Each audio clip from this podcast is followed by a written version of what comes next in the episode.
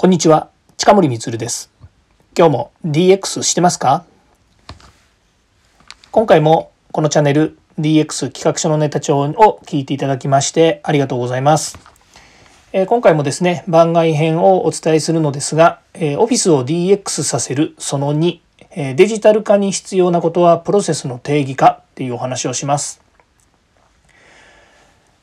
この間からですね、あの、オフィスを DX させるということでお話ししていましたが、えー、まあ、人がやることというのはですね、結構融通が利くんですよね。まあ、当たり前なんですけれども、どんな、えー、仕事の仕方をしても結果的に、えー、満足できる、え結果が残せればですね、それで良かったわけですね。これは人が、人様がやること。例えば、あのどんな風に文章を書いてもいいしどんな風に、えー、その文章からものを作ってもいいし結果的にその出来上がったものまあ出来上がったものっていうのもいろいろありますけれどもその仕事の成果として相手が満足すれば、えー、それはもうそれで良いわけですよね。ところが一旦ここにですねデジタルというものをですね持ち込もうとするとですねどうしても人はそれに対してその仕事の仕方とかですねルールプロセス化って言ってですねその、え、ま手続きみたいなものをですね、え、こう、えルール化したくなってくるわけですね。これはもう至極当然の話でですねそうしないとデジタルに置き換えるってことがなかなか難しいんですよ。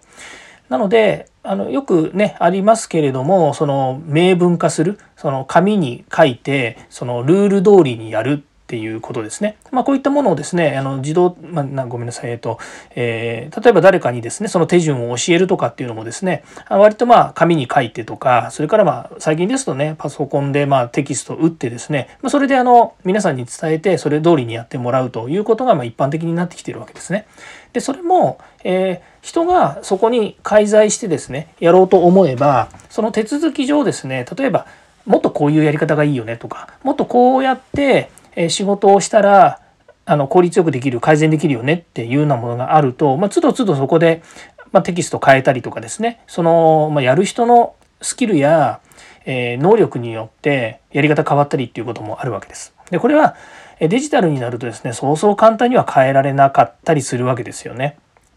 まあ、もちろん手続きを、まデジタルになった時のそのプロセスですね。仕事の仕方やルールというものを見直した方が、えーと、コスト的に安くなったりとか処理時間が早くなったりとか余分な、えー、間違いがないようにできるとか、まあ、いろんなメリットもあるんですけれどもあそれはま人がやっても一緒なんですけどねただ人がやることとコンピューターがやることは明確な違いがあってコンピューターは結果を出すためにですねその手続きっていうものをきっちりルール化しなければいけないということです。で人がやる場合にはデジタルがま介在しない限り、まあ、あの途中途中のですねそのチェックポイントっていうのはあるのでそこに向かっていく過程でのやり方っていうのはあの人の場合あのいかようにでも、えー、まできると柔軟性があるっていうことなんですよね。でここら辺がですねやっぱりこう大きくデジタル化に舵を切れない部分の一つだと思うんですよね。でなぜかっていうとですねやっぱりこうえー、日本の文化というか日本人の感覚としてその途中のやり方とかっていうのは確かに教えて結果的に同じものができてくるんだったらあとは任せるよみたいなのって結構あると思うんですよね。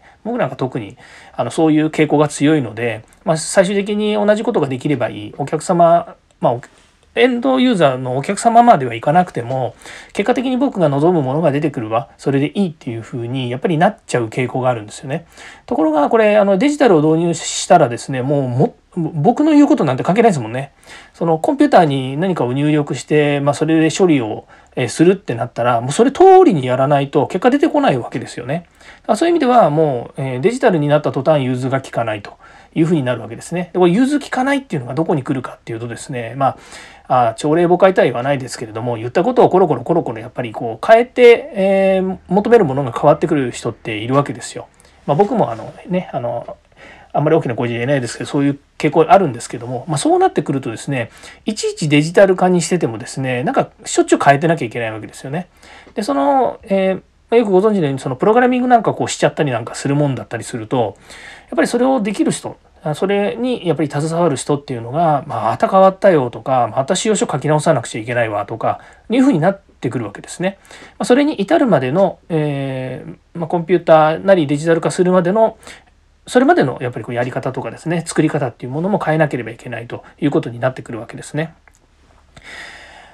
えー、まあ結構ですねそういう意味ではオフィスを DX させる、まあ、デジタル化させるとかですね、まあ、そういったことにおいては、えー、骨の折れる作業の部分もあると思います。なので、デジタル化に必要なことはプロセスの定義化っていうのはもう正しい話だと思うんですけども、非常にですね、それを定義化する、またルール化していくっていうことに関して、えー、と人によってはですね、非常に不都合が出たりとか、あの、まあ、まあ、極端なこと言うと、えー、もうそんなのやりたくないよと思うようなこともあるかもしれないですね。ま、いずれにしてもですね便利なものは活用して、えー、まあ、さっきも言いましたけれども人によってやり方が違って、まあ、結果は同じでも人によってやり方が違うということはより効率的なより、えー、まあ、誰でも同じ結果が求められるようにですねしようと思うとですねやっぱりデジタルを活用していくっていうことが求められるということもあります。はい、